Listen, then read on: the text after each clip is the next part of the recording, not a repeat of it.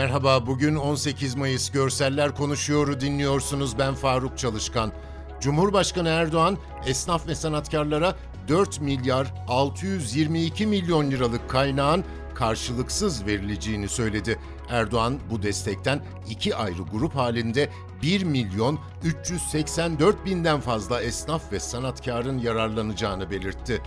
Dışişleri Bakanlığı, İsrail'in Katar Kızılayı Derneği Gazze merkezini ve bir hastaneyi bombalamasını şiddetle kınadı. Dışişleri Bakanlığı Sözcüsü Büyükelçi Tanju Bilgiç ayrıca İsrail'in ayrımsız ve orantısız güç kullanımına son verilmesi ve uluslararası hukuka riayet etmeye zorlanması için uluslararası toplumu çabalarını artırmaya davet etti. Anadolu Ajansı'nın Gazze'den yayımladığı fotoğraflar bölgedeki yıkımı ve insanların çaresizliğini gözler önüne seriyor. İsrail ordusu abluka altındaki Gazze şeridine kara, hava ve denizden yoğun şekilde saldırılar düzenlediği için Refah kentindeki Filistinli aileler saldırılardan korunmak amacıyla yanlarına aldıkları eşyalarla Birleşmiş Milletler Filistinli mültecilere yardım ajansına ait okullara sığındı. Abdurrahim Hatib'in çektiği fotoğraflardan birinde bir at arabası var. Üzerinde süngerler, battaniyeler, evler boşalıyor, sığınacak yer aranıyor.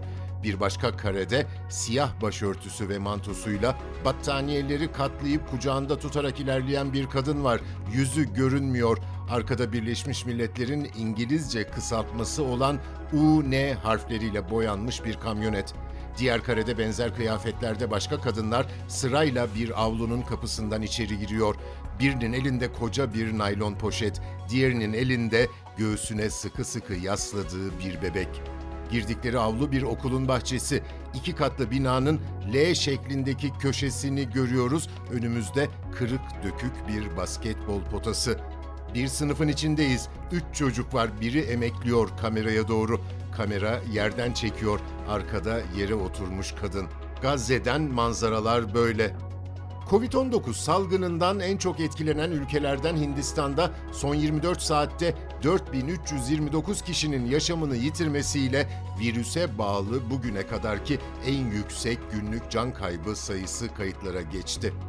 Bugünlük bu kadar. Bizi hangi mecrada dinliyorsanız lütfen abone olmayı unutmayın. Hoşçakalın.